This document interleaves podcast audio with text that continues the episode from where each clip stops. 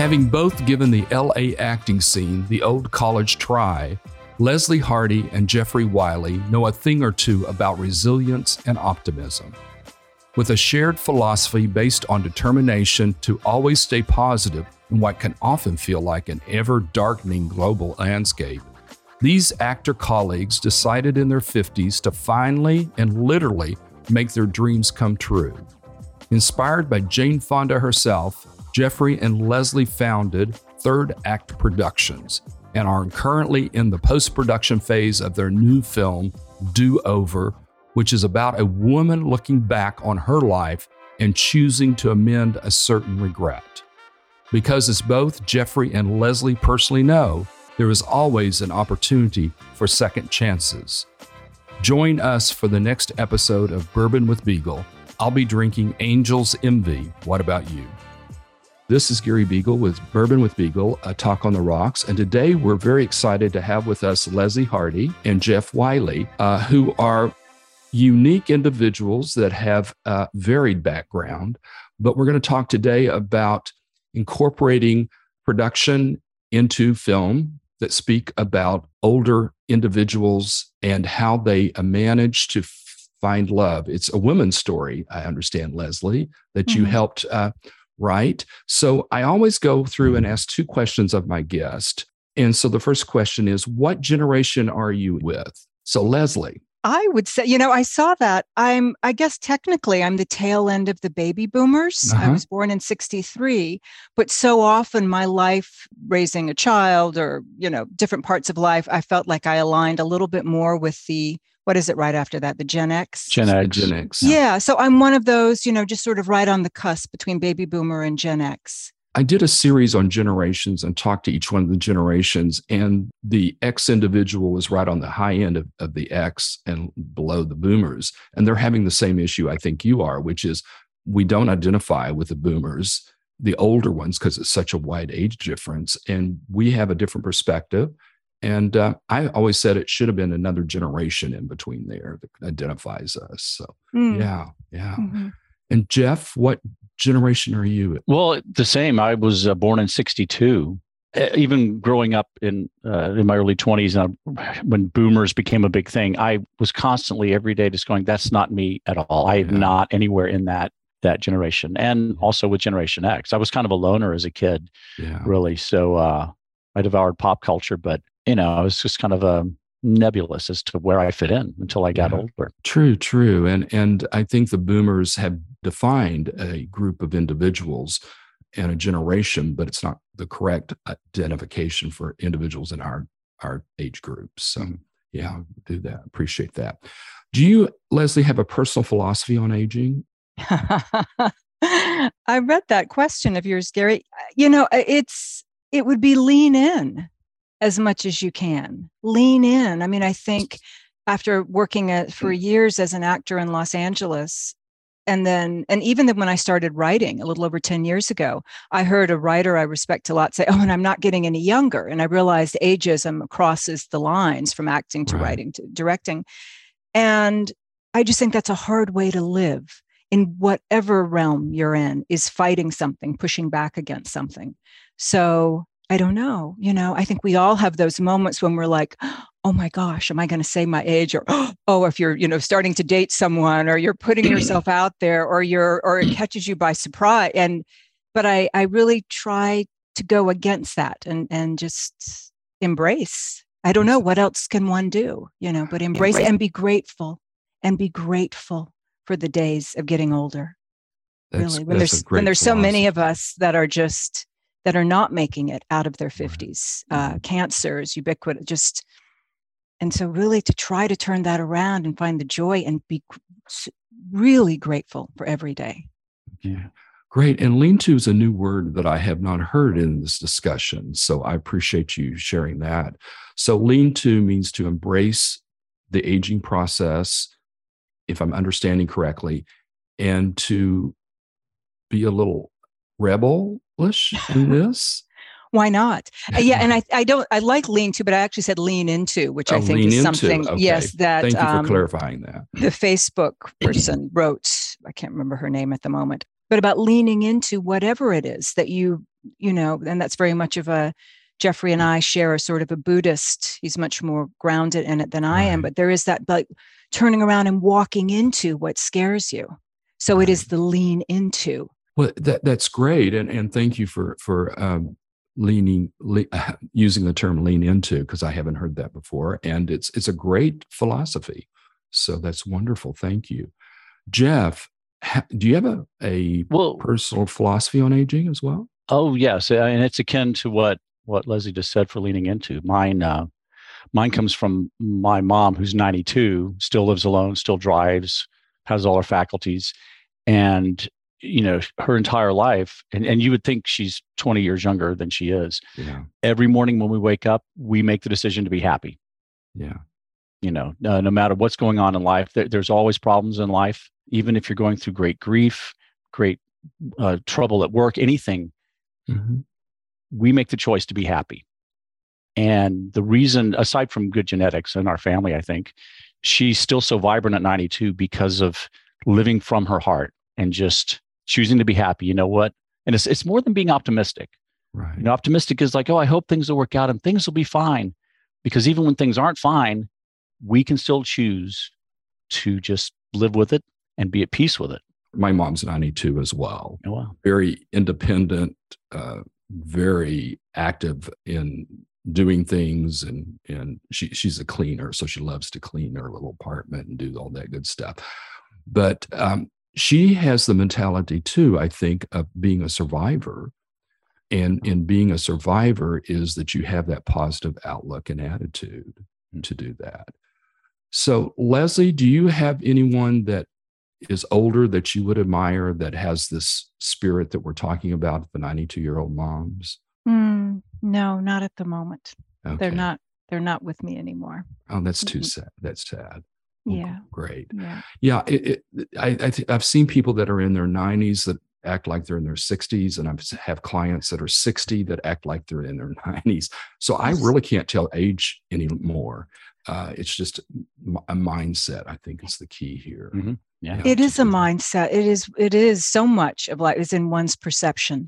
And it is a mindset. And just what you said, you can find young people, 20s, 30s, who just a just a hardened or a bitter or a cynicism, um, mm-hmm. things that to me feel old. And you can find, you know, people 70s, 80s, 90s. Uh, mm-hmm. My grandmother was almost 101 when she she wow. left us. And then joy, just mm-hmm. you know, joy and whatever it is, simple things, cleaning, whatever right. it is you enjoy. Exactly, exactly. So, how has your personal journey evolved uh, to bring you to this place today? What place am I in today? I don't know what place that know. is. Um, that's interesting. I was having this conversation with my daughter who's in her 20s, and she was mm-hmm. questioning. She lives in New York, and she was questioning her work and if she was living to her full potential. And we were having this conversation as a person in her 50s, a young woman in her 20s. And to answer your question, I feel like I am finally living to my potential, bumping up against what I am able to do in writing, directing, producing. It stretches me. It kind of scares me because I don't, you know, I do you know what I mean? It's like bumping up against how if I can do something. Right. And so that's exciting. What brought me here, you know, the last three decades, the last however many decades of life. Yeah. Yeah. So I think it's expanding those boundaries uh, that you were ch- talking about uh, and putting yourself out there to do that. We just had an interview with a gentleman who does storytelling and reflecting on people's stories that where they're at and helping them to realize some things in their lives and i think that's always good for all of us mm-hmm. but the broadening mm-hmm. of the horizons seems to be a lost art sometimes i think because i see that very much so with other individuals do you see others doing what you're doing or less doing what i'm doing in which is putting yourself out there pushing the boundaries putting yourself into issue uh, places where where I could where I can fail. Yeah, you know, and yeah. I saw this. I don't know. I, I I think there's I do. I do because where I met Jeffrey through our theater company in Los Angeles, a new uh-huh. play development company, I think that we were surrounded by, and it was writer centric. So as a writer, it was a constant source of place to go up and set yourself up for failure and to try to broaden. And if you're going to broaden your horizons, or you are going to fall flat at times. Right. You can, I don't think you can get there without falling flat, uh, you know, failing. So I, in the creative realm, I see, I think Jeffrey and I, we see that a lot. Mm. In a more traditional line of work, you know, I don't know. I, I see a lot of fear. I mean, I even saw some of that, you know, from my mother of, oh, I hope it works out for you. You know, I mm-hmm. think it's hard for people when you care about someone to see them putting a lot of effort into something, even if it brings them a lot of joy, without wanting it to work out well. Right. And I think you have to be willing for things to not work out well in the moment and then you keep going to the next moment right you know you, so you have to be willing that you have to be willing to fail to succeed yeah yeah we've all heard that but does that make any sense you have to be willing to put yourself out there and absolutely yeah yeah it makes sense and and i think um, does your daughter have the f- fear of going out and doing these things that generation do you think she has a fear, which I think is amazing, which I certainly feel now. She said, I feel like she's 27. I feel like time is passing. Oh. So that's, you know, Gary, maybe another subject for you, another another group to enter. Absolutely. It, yeah. And that was something, oh, I was played too loosely with time in my 20s, mm-hmm. way into my third. Just, yeah. You know, that's the beauty of getting older is that you realize, you know, mm-hmm. oh, time is precious and how am I going to spend it? So, yeah, I think it was for her, it was just a time is passing. And she's at that time when I think there was a New Yorker spoof on this of, you know, hang on as long as you can and then go to grad school, where a lot of people not knowing what they're going to do next. And so, oh, well, I'll go back to school, I'll go to grad school. Yeah. Um, so just, yeah, questioning, you know, existential questions. And what an insight, though. Mm. I would have not have thought about that. I, I would, speaking of an older individual, yes, but what an insight. And she was able to share that with that's good. Yeah. Great. So Jeff, or do you go by Jeff or Jeffrey? Uh, Jeffrey, usually. Oh, okay. I met you as Jeff, I think. But Jeffrey. Uh, Jeffrey. Uh, so I, I will go back and change Jeffrey on all of this. We'll it's all right. No, to do that. Uh, no, I want to be correct on that. I should have asked. I okay. apologize. Although, but, no, no, Gary, on our on the set of Do Over, our wonderful uh, cinematographer Ileana Ipas, she called Jeffrey. You answered to Jeff. Yeah, she called you Jeff throughout. yes.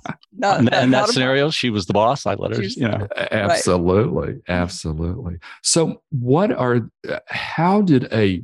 I always ask this relating to it as well. How did a young man from Corpus Christi, oh, Texas, the same as I, I am from Amarillo area. But how did you come to LA and have this wonderful experiences that that I've, I've seen uh, that you do? How did, how did that happen?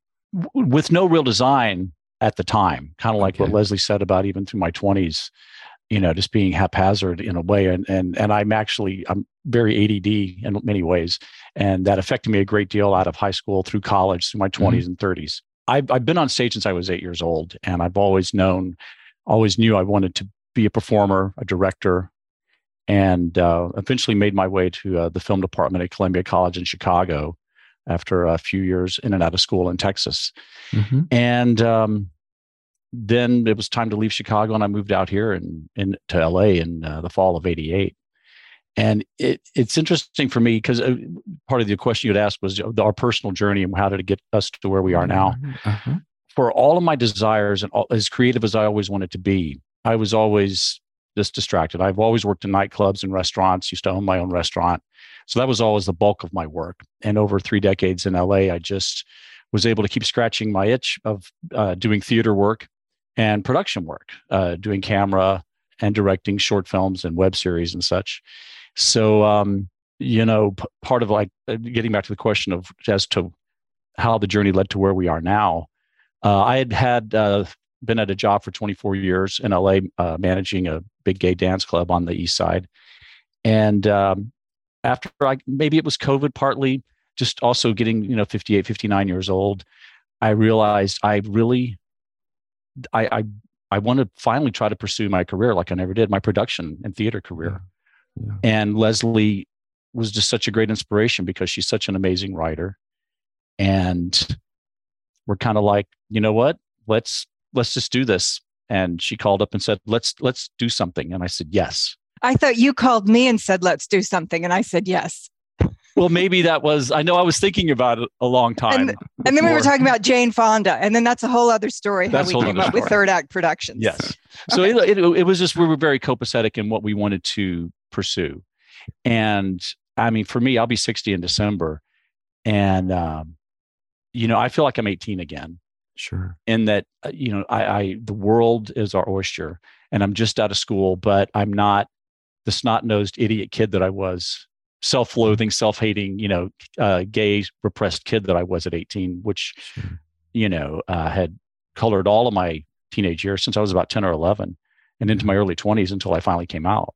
Where was I going with this? So, all of that, you know, once I did come out and, and it really set me on a journey to learning to be happy and learning to love myself. And I just, I feel great about everything now. It's, it's a joy. It's like getting able to relive it again you know, Good. living, leaving school and getting out in the world. Well, it's, it's, I just um, talked to somebody today where they were saying, if, if it doesn't bring me joy, I'm not going to be doing this. And that's been their philosophy for a while. And I went, you know, that's very true. We all should be saying if if we're it doesn't bring me joy, then this maybe isn't the right direction for mm-hmm. us to mm-hmm. go to. So follow your heart. Kind of it's insightful true. for me. Mm-hmm. You guys have a, a company or third act, and tell me a little bit about you alluded to how you guys kind of came together but what is third act and how has it blossomed and taken hold with you you when um, i started writing then i uh, submitted and was accepted into a group called Fierce Backbone in Los Angeles. And they were writer centric. They really didn't even call themselves a theater company. They said they were a new play development company, which sounds to some sort of like an oxymoron in Los Angeles, the new play development company. But I like saying it proudly because even after working as an actor in Los Angeles for years, I've never been more impressed at the commitment of the actors mm-hmm. that I found. And I never did much theater as an actor. I was so impressed with the actors I found in Los Angeles willing to give of their time to help writers, mm. to help writers rewrite and explore their work without any gain other than the love of it and the love of mm-hmm. practicing their craft. So it was this sort of eye opening as I was transitioning, getting very disillusioned. I've been doing a lot of just very mediocre television stuff in Los Angeles and little guest spots on things and tons of commercials and just not really getting where I wanted to be creatively. And that's when I started sure. writing. And it's interesting, I've had those conversations with other sort of middle class actors, you know, who you're in that sort of very, it's kind of a dangerous area where you're making a living, mm-hmm. such as it is. You're you're not getting no work, you're getting work, right. but you're not bumping into a place where you can really do things that are creatively fulfilling and empowering. Sure so that's when I started writing, uh, got into Fierce Backbone, and that's where I met Jeffrey. And this was sort of, I don't know if you guys have had this, a little bit the beginner's luck, they say, that's the universe's way of telling you keep going. Yeah. Keep going. I had that when I started acting. I had it when I started writing. And it was a play that I had written called A Good Grief. And Jeffrey was, I don't know if they had to bribe you, threaten you. I don't know how you got coerced into into directing a good grief. Oh, you don't know? No, I fought I to direct it. I fought to direct that play. Yeah. I I, I was like, I oh. I'm directing this. I have to direct this. You know, so I really pushed for that. I didn't know if I, I didn't know you didn't know that. Yeah. No. And you know, yeah. Gary, one of the things about this that for Third Act Productions, this isn't Jeffrey and I, we can certainly butt heads. He's like the brother I never had. And we can, but I have, I think we both have such an admiration for each other's work sure. and creative eye and what the other one brings to it. Mm-hmm. And Jeffrey, yeah, well, thank you for fighting to direct that. They it went back to the beginner's luck. It was one of the first full length plays that I had written, and Fierce Backbone wanted to produce it. Jeffrey directed it. That was back in 2013. Wow. So years you know come and go there were other things there was another play i wrote called red dirt town that was optioned by someone in the in the hollywood world and has since fallen out of option but jeffrey spoke up right away and it's set in the small town in alabama and jeffrey is one of the ones who was like I love this story. I love this story. If it ever comes in. And so there were these things that kept, you know, I was like, oh, I think Jeffrey kind of likes my work. He likes well, what I'm writing. Jeffrey, go ahead. Go well, ahead. quick, quick anecdote to that. What was it? It was before COVID. It was 2017, correct, or 2018? 2019. Um, there was that reading. Well, no, when because uh, Fierce Backbone had mm, also voted right. to do Red Dirt Town as our fall production, and uh, on oh, one Monday right. night, we met every Monday night. And this the next Monday, Leslie comes in and says, "Guys, I'm really sorry. I didn't mention this last week because you just never know, but the play was just optioned, so we can't do it this fall. And uh, I was devastated because I wanted to direct the play. And yeah, it's just it's an amazing play. And then uh, she eventually developed it into a screenplay, which just is even more incredible the way sure. it opened up the story for her or her storytelling. And uh, that's then kind of what led us to this, just saying, yeah, let's just do this ourselves. Actually, Leslie, I think it was the week or two after the option expired. Uh, the production company just, you know, just let it fall away. And and she called me and said, you know, let's just do it ourselves. And I'm like, you're right. We're not getting any younger. Let's do this. Absolutely. That is and, a big thing about aging too coupled with having worked for years as an actress in Los Angeles, where I came from the of like stay in your lane. I had this conversation with an actress friend of mine. Stay in your lane read your line, you know, work hard, get go do your best on the audition and hope someone will hand you the job. Forget that. yeah. so I think that was a huge part of this. And Jeffrey and us like, let's do our own things. We'll need to start with shorts. Those are within our budget. Learn the craft, get our, you know, get this down. Mm-hmm. Um, but it was not wanting to wait anymore mm-hmm. for someone to say, okay, you can go and do that. So you push the and this is my own words push the boundaries to uh, open up your your abilities to do this on your own so yeah. yeah. that's a good way to put it yeah yeah, yeah. Um, leslie i'm very interested in do you have a common theme when you do playwright when you're writing plays do you have a do you have how do you come up with the creative idea i guess being a non uh, entertainer, actor. I don't know whether I'm using the right words there, but how do you come up with a creative the ideas spark that creates a play? Well, yeah, and it's it's interesting. Sort of without making a conscious decision, I've sort of turned more for the screen now. Um, okay. I think it started during the pandemic mm-hmm. and also realizing it was so competitive in the theater world but then at the, when the pandemic and a lot of small theaters were you know just really shuttering and just having a bumpy road through mm-hmm. that it made me coupled with my conversation with conversations with jeffrey and i thought well let me start adapting some of these things for the screen and or you know just writing mm-hmm. newly for the screen but to answer your question about the story from everywhere right. um oh um quite a bit is inspired by the area where I am now, this little town in the middle of Alabama, right between uh-huh. Birmingham and Montgomery, where I grew up visiting my grandparents and now get to spend most of my time. And it's not a coincidence that in the time that I've been here, Jeffrey and I have formed our production company, filmed two shorts, several more lined up. You know, it's it's just it's it this feels right to me. It's a space where I can breathe.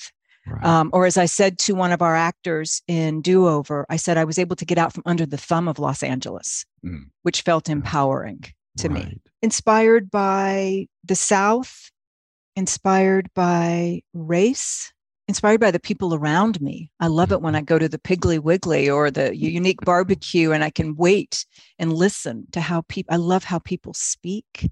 Right. You know, I just love that. It's an art how people speak. I'm inspired by, and again, a beautiful thing about getting older, I'm inspired by women, women and their stories and their resilience, whether it's the you know female character in do over, all of a sudden getting to a point in life and looking back and going, oh shit, oh my gosh, can yeah. I, you know, and what do you do with that? Does it freeze you? Do you, or do you tr- start anew? and I had that with my writing again a, a, little over 10 years ago, where a director friend of mine said, get yourself in a writing class, start writing.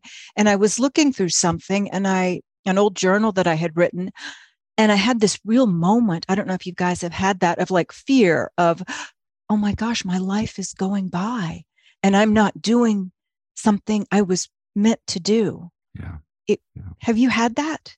Have you all had that? It was, it was mm. this, it stopped me in my tracks. That was, that was frightening. So anyway, so those things, women at certain times grappling with things, um, that inspires me. Right. Well, I had this similar thing. That's the reason why I started the podcast and the YouTube was because I'd been wanting to do this for a long time. And it dawned on me if you don't do it now, you, you will not get it done. And I found that the people that I chat with and, and have as guests are also interesting and have very different takes on life. Some are similar, but unique in that respect. But Jeffrey, you write as well. Is that correct? I, I can. Uh, writing is fifth or sixth in my wheelhouse, I think. Okay. Um, I, I, have written some in the past, a screenplay with a writing partner, uh, an old friend of mine who was uh, also a playwright. That was years ago. And uh, I have a stage show that I wrote that I was supposed to start doing in 2020. So I've, I put that off until launch until next year. Yeah. Um, so yeah, and and I get like Leslie was saying, I've I've been inspired by the people in my life and think situations that have happened to me. You know, mm-hmm. that's one great thing that I love about taking real life experiences and translating them into a completely different storyline, plot, whatever, so that even people that are close to you in your life don't see your life experiences and past in that work.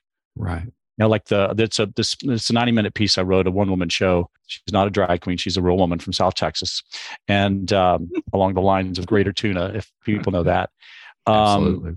But you know, the, uh, the the the three four major points in this arc, it's about bullying and gay teen suicide and and it's a musical comedy. Um, that things were uh, were inspired by things that happened to me in my life. Oh. And uh, you know, people I shouldn't be saying this maybe publicly, but even a lot of friends after seeing the show just had no clue that yeah. they were direct things taken directly from my life, but just couched in a way and a new story and set of circumstances that that um, that didn't reflect on the original. But that what I found is the emotional impact and emotional heart mm-hmm. and integrity of the story translate, and that's what people grasp onto you and I've chatted before, and you you are a performer. You've done directing, cinematography, and visual storytelling. So, what out of that is your? I, I use the word fame favorite, but what is which one of those is your passion? Which do you enjoy the best?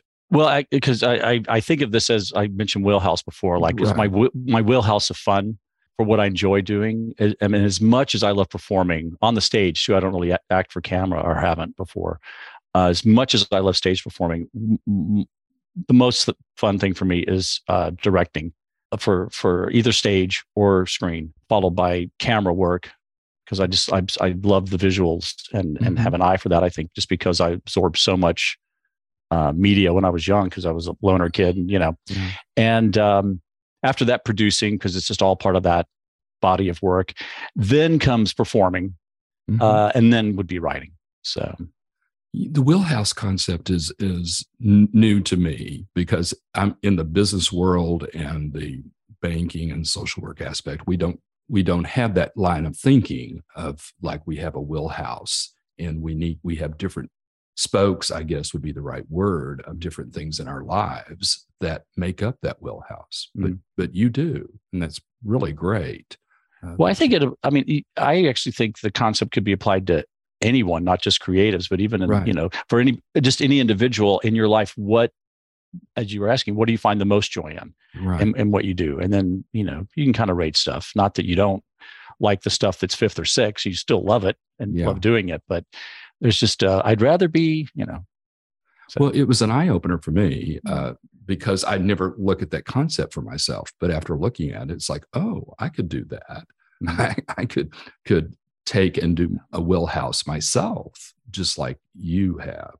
You could, I could do a wheelhouse just like you have done uh, with mm-hmm. my talents and so that was very eye opening for me. Uh, so thank you for sharing that. What would yours be? Do you know that I, I, mine would be along the lines of doing this? I love the interviewing process, would be my passion that I do on that.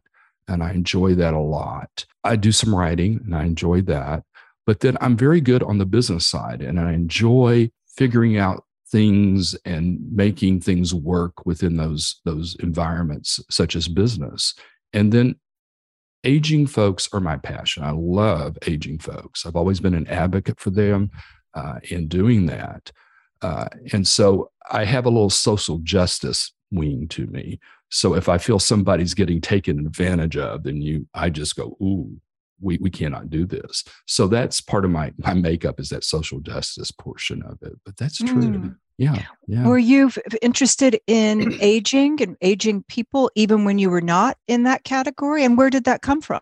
Well, it is. I uh, little uh, Jeffrey will relate to this. I grew up Southern Baptist back in the day, and so I was a, a, a attended the Baptist Student Union at West Texas State, which is where I went to get my undergrad work. And I became a Baptist Student Union missionary for the summer at Buckner Trew Home for the Aging in Dallas. And that's where it came from. And I must have been about 19, I think, at that age. And I realized I kind of relate to these folks from my background. And so we don't want to have people lang- languishing in nursing homes uh, and things. So I, that's where it kind of sprang from, Leslie, was that back in that mm. day. And yeah. what did you find? Just my last question. But what did you find as the common ground as a 19 year old? And were you assigned that or did you choose yes. that? You were assigned it. Yes. Isn't that amazing how that worked? And then it ended up being this that's been such a, a, a, a you've had such feeling around for your right. life and you were just assigned that. But what was the common ground? Uh, the common ground had to be with again being an, an, only surviving child and growing up as a loner kind of myself and being around older people all the time i think i felt a natural natural affinity to that group. And also uh, growing up in a small communities in oklahoma texas area those individuals had to depend on themselves a lot like your grandmother at 101 in, in small alabama. And their viewpoints were totally different in retrospect of what we have today. But again, they were independent women back in those days mm. uh, and really, you know, s- survived in, in some very tough situations. So I think the common ground has to be that they were able to tell their stories. And then my social justice came up. And so I did had relatives, aunts and uncles that were in nursing homes and things, and that's not the the place where you need to be. So there has to be options out there. I have uh, my bachelor's is in social work, but back in the day they didn't pay anything, so I was in banking, making more in banking as a teller, part time teller, and so that started the financial side. So it kind of blends both my talents together. Yeah, yeah. Interesting. Thanks. It is. Mm-hmm. So in your wheelhouse, is that the correct term, Jeffrey Willhouse? yes, yes, sir. Yeah, it's okay. Good, good, good. I want to do that. And yes, sir, you can tell you're from Texas. I'm doing that because yeah. because that's the formal. My mother still says yes, ma'am, yes, sir, and they're all going, "What is this?" But yeah, truly, truly Southern. Um, but Leslie, what's in your wheelhouse? You've acted, you've written. Have you done directing as well? Well, I direct, I co-directed Do Over. okay yes uh, it would be in mine writing writing and now i would say directing producing and acting way down there acting yeah. was yeah it was fine i mean it was I just what I love about it now, what was so exciting to me is that uh, I directed a, a, short called Mom's Day that Jeffrey and I, that was the first short we did before Do Over. And then Jeffrey and I co directed uh, Do Over. And what I loved, it was like all of those years as an actor. And again, I was mainly, you know, TV, small film, mainly in front of a camera. So I loved directing actors for the camera. And I also love paintings and I loved and, and framing, the framing, the composition, the lighting. Mm. I was sort of like, oh, this is what I can do. Yeah. this is what I can do. So it was it was several loves of mine, whether it's art, the you know again that composition the, the lighting um, and the knowing how to talking to the actors and figuring out how to talk to each of our actors and how do you talk to people with ha- that have so much experience and and and learn from them at the same time so sure. i just loved the the delicate dance of directing and uh, was grateful to have jeffrey mm-hmm. by my side well I, I was just grateful to have leslie's script and to have her there because you know i'll i, I don't want to embarrass leslie but the the the first screenplay she wrote that, that she when she turned red dirt town the play into a screenplay i think I, I called you up and i was like eh, you, you've never written a screenplay before? Because she just nailed it. And i was saying telling her then she has such a natural eye and ear for for not just writing but directing. Mm-hmm. and i mean we're just it's i love working with her and th- that we have her words and story stories to tell is just a, that's a blessing. I mean, it's I'm very excited about what's the future holds. So, well, absolutely. And you guys are very passionate about it, which I love about about the new phase of life or where you're at now and what the possibilities are. And most people don't have that. I hope you understand that and realize that that's pretty unique because mm. the people that I deal with aren't looking in the future very much. They're either in the past and they're not in the present. So that's really a, a refreshing for me to to see that from you guys. So thank you hmm. for doing that. So you have a new short out that you have. It's called Do Over. So Leslie, tell me a little bit about Do Over. Do Over is is the story of a woman, as we were saying, who uh-huh. has gotten to a certain point in life and is looking back on the last several decades with some regret. And she decides to, she's going to do something about that. And so she revisits one of her regrets to try to do things differently, to try to do them over. Okay yeah it's a two-hander. It's um again it's interesting when you're writing and you're producing it's like okay the producer hat is like you as a finance person okay two two characters great. Let's keep them all inside the house great. No no no needing no need you know up and down the sidewalk skip the car scene. No she could just show up right on the doorstep. Mm-hmm. so it's this funny thing of which i i don't mind you know it was it yeah. was uh it was very contained let's put it that way so luckily we had amazing actors. yeah. And Jeffrey, you had a, we talked about undo, uh, do over, undo, undo's my term for undoing myself. But anyway, do over. and it was a great uh, concept and story. But how did you get co-write? How did the co-writing work? Oh, I did not co-write. No, right. we no, you Leslie, Leslie. Then Leslie I, oh, I totally misunderstood. Yeah. I apologize apologize. That's okay. Uh, that's Leslie's okay. got all the talent when it comes to writing. Jeffrey yes. does not. So yep. that that that's what it's. I wouldn't go that far. Well, I, can. Ed- I'm good at story development and edit and things okay. like that, but okay. uh, I can't. Like I, Leslie can sit down and write. I think 20 pages one day, and the next morning get up and throw them out. Say no, that's not right, and redo them. Yeah, you know that's so rare for for writers. Oh, absolutely. you know, absolutely. Uh, just redo their work and not be so touchy about it. Yeah. Attached um, to it. There's no um, attachment. Um, yes, excuse me. That's absolutely. Sorry. So, uh, Jeffrey, how does the directing, being a non-entertainment person, onto it, explain a little bit of how directing comes about and what you look for and what you do, especially with uh, a short films such as Do Over? Well, th- there are many similarities, and on one level between directing for the stage and directing uh, at least initially in my mind, uh, for camera, because you have to be able to, when you read the script, obviously see it in your head and be gripped by what's going on and the emotions and the characters, and, and whether it's a comedy or a drama. Mm-hmm. You know, so for me, it's about seeing it, just really being able to visualize it. Now, with stage, obviously, you've got weeks and weeks to deal with actors and that's just the most wonderful thing in the world. Screen, you usually don't. We were very lucky that we had two days with the actors really? to work with them. So, moving specifically into film, for, for me, directing is, you know, you, you, no matter how big of a crew you have, right? It all comes down to what's right in front of that camera when the camera is on and what are you capturing.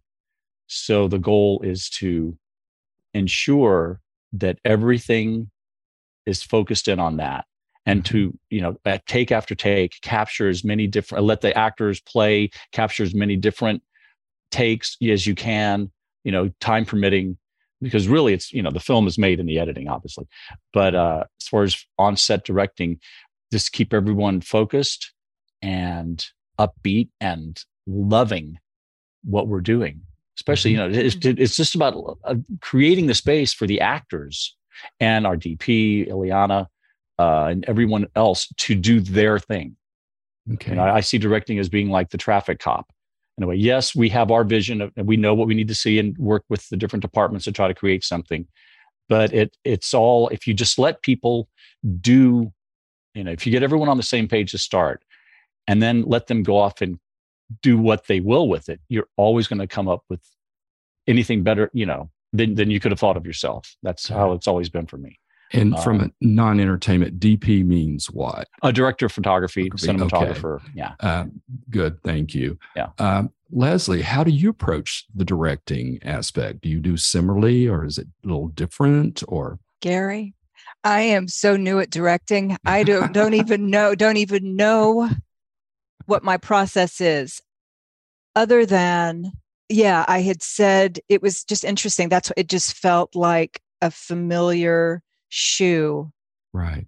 Even though I had never worn that shoe before. But you yeah. had, you had, uh, both of you have been in act, actors, uh, writing scripts, all of that. So uh, that probably helped, didn't it? Bringing oh. to do that.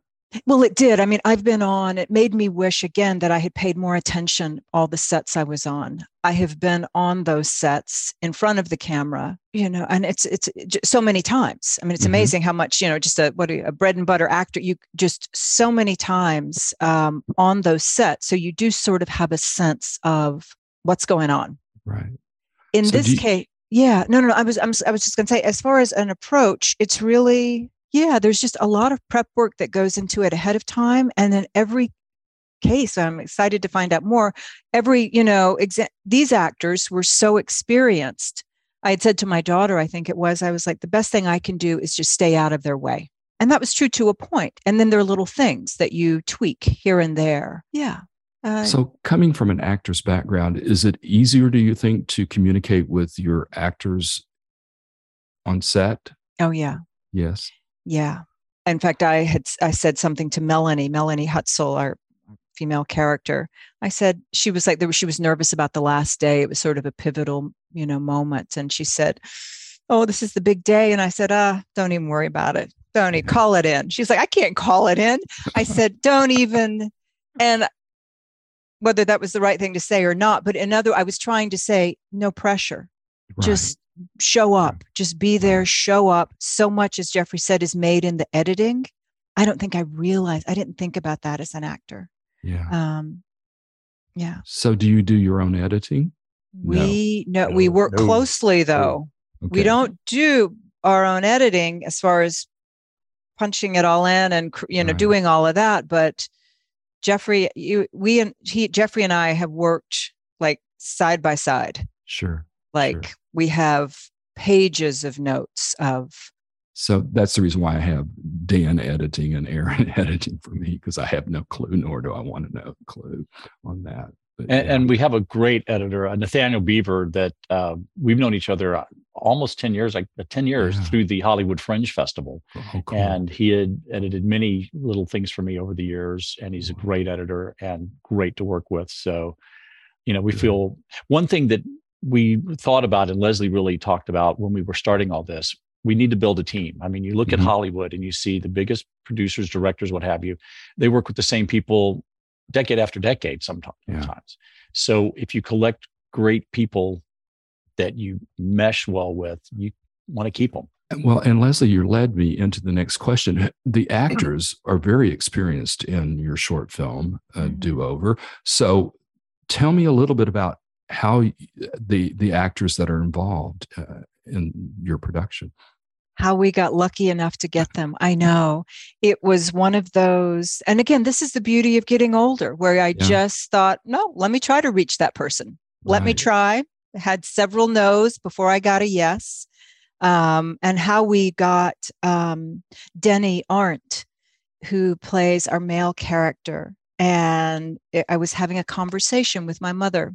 And uh, even though I didn't do much theater as an actor, I grew up going to the theater with my parents. So, and I right. love, I love the theater. If if theater is good, it is the absolute best. Moves me to tears, even to say it. And I had seen, I was in New York several years ago and had seen Mary Louise Parker in a play called The Sound Inside. And my mother and I were playing this game of what's your favorite book you've read recently? What's your favorite play? And I said, Oh, I love The Sound Inside with Mary Louise Parker. And we were trying to cast this character. Oh, and I don't know if Jeffrey, t- we did have Ed Asner had signed on to work with us oh, on this. two weeks before he passed, oh, or like the week or so before he passed. But again, I know. And passed away. And yet, and yet he gave us such a vote of confidence. Yeah. It was such a gift. It was like this amazing parting gift. But that again, though, Gary, it was like me, like, okay, who do I know? Who do I know? Oh, my daughter's child friend's mother directed his Ed Asner's daughter in a play. It's isn't it sort of like business or finance or producing? You're just like, okay, where can we? It's connecting these dots. Mm-hmm. And so that's how we were able to reach Ed Asner and then after that we were just sort of in this you know void of you know three yeah. or four months who can we get? So i was having that game with my mother in the kitchen and all of a sudden i thought wait a minute. Who did i see him with? I saw mary louise parker in a play at the mark taper in los angeles a two-hander. Who was that actor she was working with? It was called heisenberg. Mm. And i said oh my gosh. And so i looked him up. He would be perfect. Didn't know denny uh, tracked him down through uh, through IMDb Pro through his agent in New York. Got a resounding no. No, you know, short films. You, we know you have no budget. You'll have to fly him first class. He lives in Ashland, Oregon. No, no, no. I finally, and again, older. I probably yeah. would have run scared in my 20s or 30s. Mm-hmm. I said, why don't you let basically, why don't you let him decide? Right. It's a good role. Let let him decide. And she said, okay. And she sent him the script and he wanted to talk to me. And so several, yeah, had a conversation. He said he was in and many conversations. We only had two days with the actors before filming, three day filming, two days of rehearsal, but we had many conversations. And you see why Denny Arndt was nominated for a Tony Award. Mm-hmm. That makes me, yeah, you see why, because he just was, yeah, t- t- uh, Tony nominated for his work with Mary Louise Parker and Heisenberg he was just so i learned so much jeffrey I, mm. I, think we learned so much from the conversations with him from working with him sure. conversations before and on the set yeah how yeah. cool yeah. and yeah. jeffrey i know we talked about the female lead uh, and um, has a wonderful background as well oh yes melanie hutsell um, I she was on uh, Saturday Night Live in the '90s, early '90s. Uh, her biggest character she was known for was playing Jan Brady. But I met her you know, through other friends in theater. Uh, she was involved in the Real Life Brady Bunch, the national touring phenomenon from the early 90s. And I met her uh, through Chicago friends. And seeing her way back in the day when I, we were kind of hanging in the same circles, and I was seeing a lot of shows they were doing in the LA area, mm-hmm. um, she was not only just hilarious on stage, but then talking with her off stage i she was just so different from her goofy characters and such. And i even back then i was like i, I want you to do a you need to do a drama. You need to do something. Mm-hmm. and so when we you know we're thinking of of the actresses that she came to mind and i i told leslie and leslie looked her up and says oh right i know her. I think the first thing you said was that that's donna I just I got just, I got goosebumps. You mentioned her oh. name. We were on the phone. I googled her. Her image came up, and I was like, "Oh, there she is." How cool! And uh, it's that? really great. Again, we you know we, we, haven't been close for years and years, but of course, mm-hmm. you know we uh, she's just am- amazing and lovely, uh, wonderful friend, mm-hmm. and um, I think the first Zoom call we had with her, and she since SNL, she pe- people will recognize her if they've watched any movie. She's been, you know, guest starred on so many TV shows, and and even in the movie Bridesmaid, she had a hilarious scene on the tennis courts, you know, and so she's done a lot like that. And on our first yeah. meeting, I I said something a Zoom meeting because I'm in Palm Springs actually while Leslie's in Alabama, and uh, and Melanie was in LA. And I and Melanie some- is now in Tennessee. She yes. said, I like what you're doing. And she and her husband are like, we're getting out from under the thumb of LA too. And her husband is a music composer. And so now they're, right. anyway, they're in Tennessee. Yeah. But I, I remember I made the comment because they, they, were uh, Leslie and Melanie were meeting each other on our Zoom call, mm-hmm. and I said something like, "And Melanie, I know you haven't done much, you know, drama or anything or opportunity over the years." And Leslie, I think you jumped it right in and says, "Oh no, Jeffrey, let's not presume to know." And Melanie goes, "Oh no, Jeffrey's right. In 30 years, I really have not been offered a regular role, something that's non-comedic and goofy." Sure. So to be able to give her this opportunity it, and what she does with it is just it's a dream come true. I mean, it really is. Absolutely. So, all these years later. So, is the short released, and where can I see it? We um, are in post production. We are oh. still. We oh. have picture lock. Um, in fact, but I stepped away from looking at it. Lock, Leslie.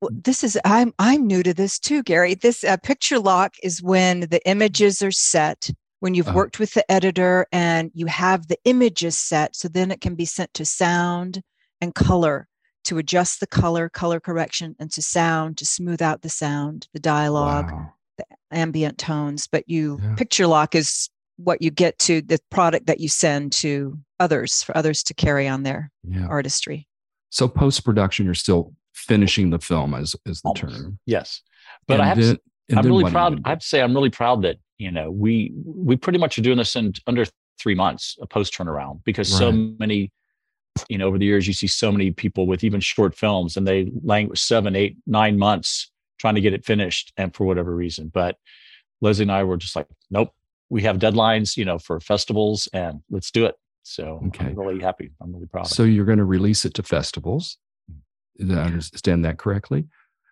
we so. apply to festivals oh okay well i'm I, I'm pushing the the boundary here. It's going to be in every one of them. You're going to get it in every one of them. So that's great. I love your thinking. Love your thinking. So, what other projects are you guys working on together? We have, we yeah, we have the two that we want to do next year. Mm-hmm. Um, it's another short. Just because I realized, and again, I think this is a business thing. It's a numbers game. Right. You know, one reason that we didn't want to get so, we wanted our, we were using a festival submission deadline as a deadline for the film to get it through post. You know, what do they say to writers? I don't need more time, I need a deadline. You know, mm. and that applies to so many things. Just give me a deadline. And, but one reason I think Jeffrey and I wanted that was because of the other things that we have coming up. We have um, a short that we're going to do in Los Angeles that I wrote called White People Walking Their Dogs. You can imagine about gentrification, huge uh-huh. issue in so many cities, and uh, and I have a bit of the social activism in me as well. That's a part of my when I see something that's just not right, that inspires my writing. Right. Back to that your question. And then Jeffrey and I, we think for our first feature that we're going to do, and again, wearing the producer hat uh-huh. because it would be so uh, relatively inexpensive to do, we're going to film, return um, the play that Jeffrey directed of mine, A Good Grief. That's going to be the first feature that we do. And it's four people in a one room, like an adult education center, like a night classes. They're in a uh-huh. room and they've come there for grief counseling. And realize they're in the wrong room and how they stay and what transpires in this room with these four strangers. Well, I'm totally blown away, Leslie, how you take and develop a story like that. There's no way I could ever think of those things and integrate them together on that. So that's great. Love that the theme of that. Yeah. And, there's one more, there's just one more I have to say, which is on track uh, that is in our lineup for another feature. It's called Roberta and the Pink Ice Cream Truck. And Roberta and the Pink Ice Cream Truck. And it was inspired by the West Adams neighborhood in Los Angeles, where I lived for years. Uh-huh. have a little house there. And the pink ice cream truck that goes up and down the streets every day. And this young girl, probably about 10 or 11, who would ride shotgun in the in the pink ice cream truck. So where do riders get your I was just like, what, who is that? What is her story? Who is she with? And I wrote a story about that oh, young girl, great. that young woman. So you get to do what you like best, Jeffrey, which is direct these productions, and that's that's good too. How how do you approach directing differently on each? Uh, you you obviously do on each production, but is there what differences would you look at between a full length and a short film? in my mind, there's there's no difference really. I mean, because really? it, for me, it's as I was saying before about you're focusing, getting everyone, everything focused into when that camera's rolling. Right. So it's just expanding the time, time, isn't it? Trying to create that, and that's yeah. moment to moment, day by day. Whether yeah. it's a 50, whether it's a, a 19 page script, a 75 page script, or 120 page script, okay. you have to you know be so clear in your mind, especially since you rarely get to shoot things in sequential order, especially on larger projects. You got to break up where you film, but you've got to. It's just day every day. When the camera's rolling, are you creating that world? and letting the actors explore and play around to give you enough mm-hmm. that in the editing you can build it. So that that's my take on it. Well, good. Yeah, coming from a non-entertainment background, I just it's so fascinating to see all the aspects that you guys get to work with. How cool is that? So my last question has to do with describing your future and the future for other generations. How how do you see your future going, Jeffrey, and, and, and that of future generations? Every day we wake up and choose to be happy, uh, despite what's going on in the world. Okay. You know, my my mom. Um, Thank you, Francis. you know, my my mom.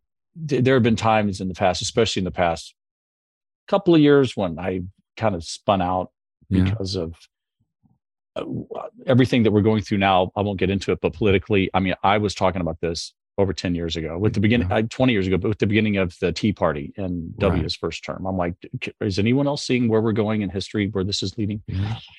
but my mom would tell me jeffrey the world has always been on the edge of disaster okay there's always going to be something so don't get too worked right. up mm. No matter what's going on every day when we wake up we can either lament the state of things or we can just exist with them and say, you know what, despite that, I'm going to choose to be happy. So when I look at the future, well, when I look at mine and Leslie's future, I am very excited because I just I I see a lot for us.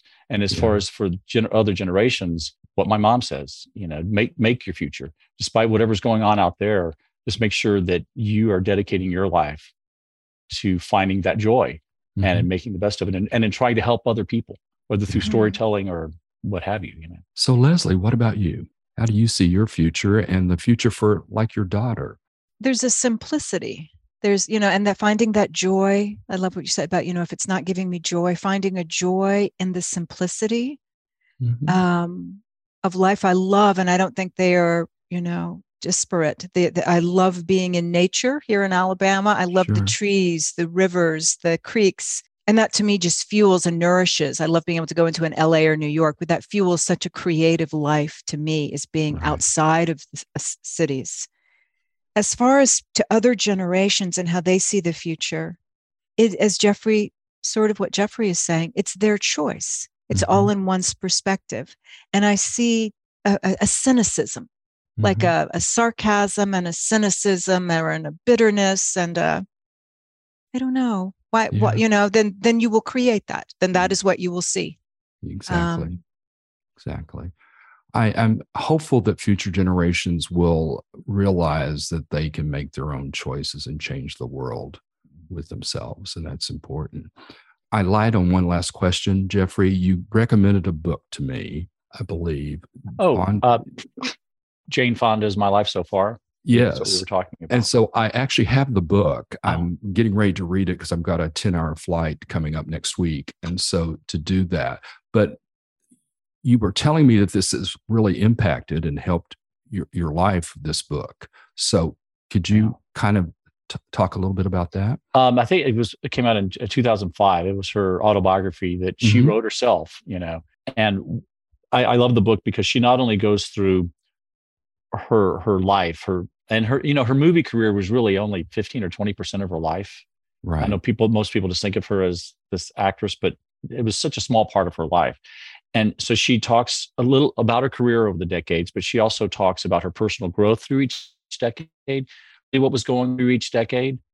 Plus she talks about the the art of writing. She had never really written before so she talks a lot about the writing and then, most importantly, she talks about aging. She wrote it, uh, it came out right when she was 60. Mm-hmm. And uh, this is actually Leslie tagged the name of our company, Third Act Productions, because Jane Fonda talks about that. She says, you know, it, always in, in our modern day, uh, people over 60 put them out to pasture. Whereas always, it seems before in the history of human civilization, elders were respected and revered. They, sure. you know, were in charge of things because our third act, 60 plus, should be our most productive when we're using all the wisdom and everything that we've learned over our lives. And uh, it's just, just, it was a great book. It meant a lot Good. to me. And I, I suggested it to Leslie and she wrote it and called one day and said, we should call ourselves third act production. I'm like, yeah, that's perfect. How cool so, is that? I've got the book. I'm looking, I've read up maybe a chapter or two, so it's going to be really good to do. But I just wanted to bring that up because it really, really was an excellent book and impacted me just the short time I've read the chapters. Yeah. Well, thank you for so much for being mm. part of our podcast and, uh, your future is so bright. I can't wait to see all the things you're going to, to do and produce and everything. That'll be so wonderful. So thank you. Well, no thank matter you. the success of them, no matter you will know we are happy. We That's are doing right. things that bring us joy. And you know, whether it's is, writing, directing, producing, we are doing things that we love. Yeah, and and it's it's evident you guys are, are in your right paths uh, going forward because I the joy is there. So congratulations. Way oh, to go. Thank you. Thanks so much, Gary. Thanks for having us on. Thanks for having You're welcome. On, yeah. And I'm very honored to have you as guest. Thank you again. Oh, okay. thank you. Thanks for tuning in to Bourbon with Beagle, presented by me, Gary Beagle be sure to subscribe to Bourbon with Beagle on Spotify, Apple Podcast, or wherever you are listening now. I would like to thank my producer, Dan Bruton of Signalcast, and my digital media and marketing specialist, Aaron Haley. Without them, Bourbon with Beagle would not be possible.